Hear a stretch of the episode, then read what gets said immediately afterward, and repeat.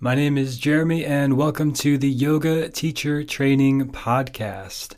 And as the name implies, this podcast will be all about learning yoga as a teacher, as a student, and going on this long and lifetime journey from student to teacher, back to student, back to teacher, learning and growing and trying things, sharing them, sharing what I've learned in my experience, talking to uh, experienced teachers, new teachers, and see what's working for them and learn from their experiences and applying that to your life.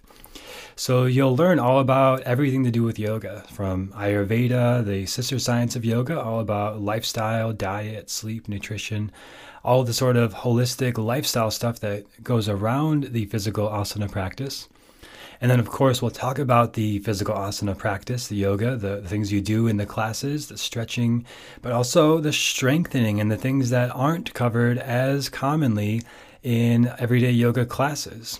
So you'll learn about the mistakes that I made personally in my 10 plus years of practice of overstretching, of trying to open everything all the time and then wondering why I was always sore in my shoulders and hamstrings, and even though I was stretching the hell out of them all the time interesting how that works, right? So I learned to strengthen as well, and I learned how to integrate these different parts of uh, health and fitness besides just flexibility training and uh, the meditative aspects of yoga. All right, so also, of course, go in depth into meditation. That's a huge part of my own practice. I've meditated uh, about 15 years, longer than I've done yoga practice, asana practice. And I do the meditation every morning myself. I find that so helpful for centering, getting clear, listening to my inner wisdom. And I'll share what has worked best for me. And again, I'll talk to experts, I'll talk to teachers and people who are just starting out as well, just to hear what is working on all levels from all levels of experience. So, no matter where you are in your practice, in your path, uh, there's something that you can learn here, and hopefully something that you can apply immediately after listening to each episode. So I'm all about being very practical and down to earth and like what is actually going to have a result today, right? I'm not so interested in theory. I'm really interested in practice and what you can put into practice and apply to your life today. So I really want to make this all about you and your own practice and how I can best support you in your practice. But I do want to share my own experiences and let you know who I am and how I got to this point. And if you can imagine 2008 and uh, a gym in Minnesota in the springtime when it's still snowing because it's always snowing in Minnesota. And I was walking past the exercise room, and there was a bunch of women doing yoga. And I didn't see any guys in there, so I thought maybe this was a women's only class. Uh, but something about yoga it interested me because I listened to Alan Watts, a spiritual philosopher from the 60s, and he mentioned the word yoga a lot. He also talked about meditation, and that's a big part of why I got so into meditation. But this yoga thing sounded interesting, and I was a little unsure if this was for me because I'm just a regular guy. Uh, I was pretty shy, especially back then, uh, really introverted, and uh, really focused on making music at the time. That was kind of my main focus. Uh, but I did like to exercise, and I've always been very health conscious and conscious of my choices and you know how it affects my mood and energy. So I was going to the gym regularly, and I kept walking past the yoga class and maybe thinking about, oh, maybe I should try it sometime. And after a little while of like of that kind of wondering and, and doubting, I just finally stepped in the class and tried it out, and it was awesome. It was one of the hardest things I'd ever done, actually, because it was a adva- sort of advanced vinyasa class or at least more experienced class, and uh, everyone around me was sweating, and I was trembling and shaking. And I remember distinctly remember being in plank pose and, and, my arms shaking, and the guy next to me just like doing it no sweat with his shirt off, like super fit and tan and everything. And I was like, okay, well, I'm. Uh, this is this is more than I thought it would be. This is more challenging than I thought it would be, and uh, I realized, you know, I kind of overcame some of my insecurities of just stepping foot in the class, and I didn't really care what other people thought. And really, when you're in the yoga practice, as I experienced in that first class, there's not a lot of room to overthink it and not a lot of room for comparison. Uh, so I was very kind to myself and just did the best I could and came back next week. And I wanted to come back as much as possible. And I did for a few weeks. But then that teacher that I really liked who was teaching those classes moved to Colorado. So I had to find a new teacher and I, I, started looking online. And if you remember back in 2008, if you ever looked for yoga online in 2008, uh, there was uh, maybe like 10 pages, maybe like 15 YouTube videos sprinkled around. Uh, so it was hard, but I did find some online yoga teaching, a great website called Yoga Today, which still exists actually. And I started practicing yoga every day because that's what they said to do. So that's what I did, and my life completely changed. Uh, my diet changed, my sleep changed, my mood changed. I became a much happier person, much more fulfilled person, and it became a lot harder to lie to myself, to say like, "Oh, I'll just do this thing that I know isn't good for me," and, and you know, just see what happens. Uh, it became a lot harder to betray myself. It became a lot easier to listen to my true self and do what was in alignment with myself, and that was life changing to say the least. I I mean, I, I just I changed every area of my life, literally. And I moved from Minnesota to Austin. I started. Uh, I jumped into a yoga teacher training, and before I knew, it, I didn't even plan on becoming a teacher. But after, at, by the end of that, the, everyone, my teachers were like, "You're a teacher. You, you, should be teaching." And I was like, "Really?" And they're like, "Yeah." And I was like, "Okay, I'll try it out." And I, I tried teaching, and I loved it, and I felt really in my element. And I haven't stopped since. I've been teaching since 2011. Uh, I teach full time and I love it. I get to work with people one on one in groups and corporate settings and class settings. I really love it all. It's a huge passion of mine. I love that it integrates health, nutrition, wellness, flexibility, strength, all aspects of life, and psychology, philosophy. It really includes it all. And if you play music in class, you get to be a DJ. I used to be a DJ in my past. Uh, so it includes everything. For me, it's very uh, complete, holistic, and I think it's the most effective path that I've found for uh, physical health, mental health, wellness.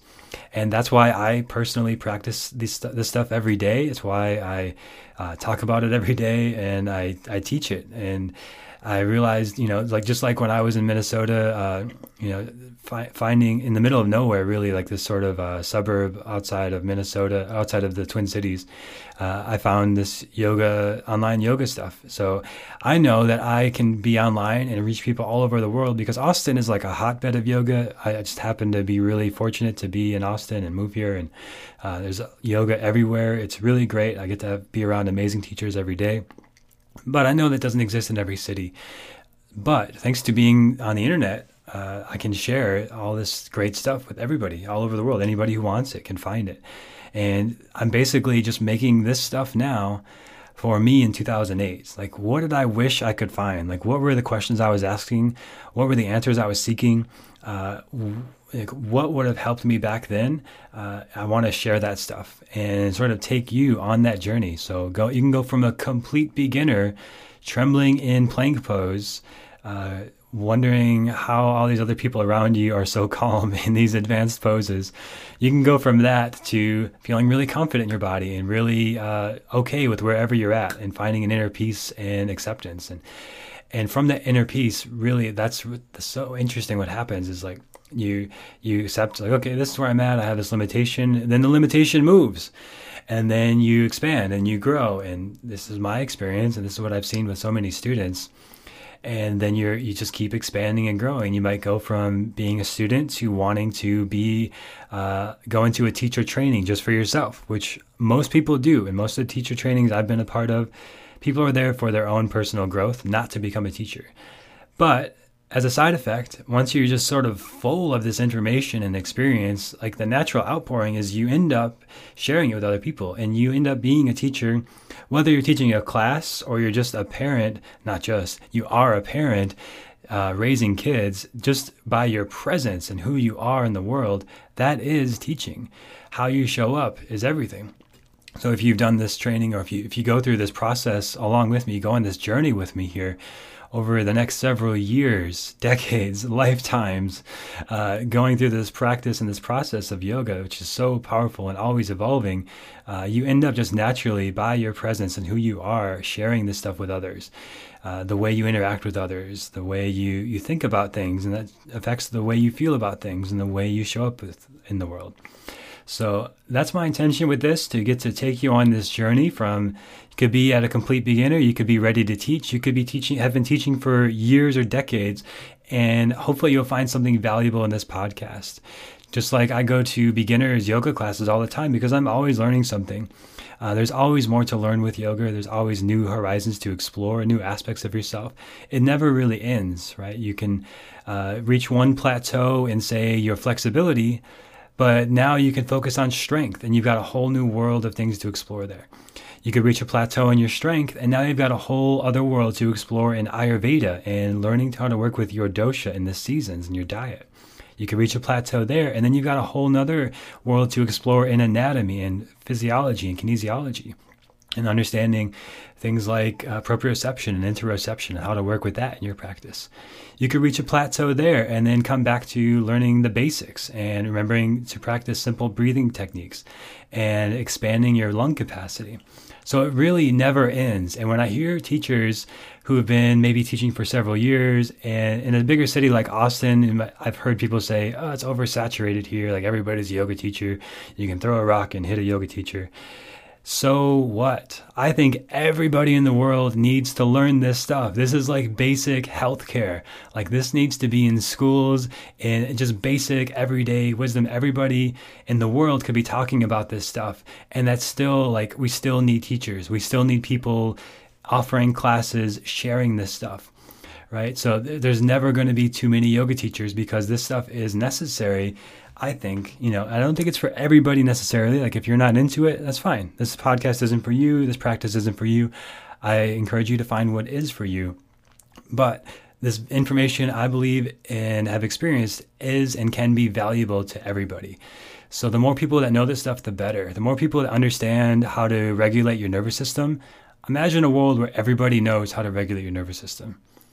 Wow. Like all the talking head shows on TV, like would cease to exist. Like all the fighting and yelling back and forth on TV, that stuff like it wouldn't even exist. Like why would we even have that if people are understanding how to regulate their nervous system and to practice deep listening to each other, just like we practice deep listening to ourselves in our yoga and meditation practice. Like imagine that world, right? We're we're far from that. So we've still got a lot of work to do. Imagine a world where uh, when somebody is sick, we look at the root cause of it rather than the symptoms. So instead of thinking, well, we need to take this medication and we need to put you in this system and we need to add this thing to your life, what do we need to subtract? Like, how much sugar are we eating? Is that really healthy? Like, how are our routines? Like, are we staying up all night looking at screens? Like, how is that affecting the nervous system, the state of mind, right? So, looking at things very holistically just like in Ayurveda, right? So it's never ending. And I'm super excited to share and go in depth in all of this stuff over the many, many episodes to come. And I'm excited to have you on this journey with me, whether you're a beginner, a teacher, or somewhere in the middle. Uh, there's going to be something for you to learn along the way.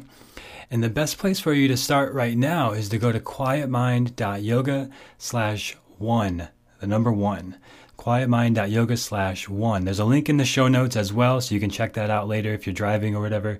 But that is where you'll see a free guide that I've created for you called the 10 Yoga Mistakes to Stop Today.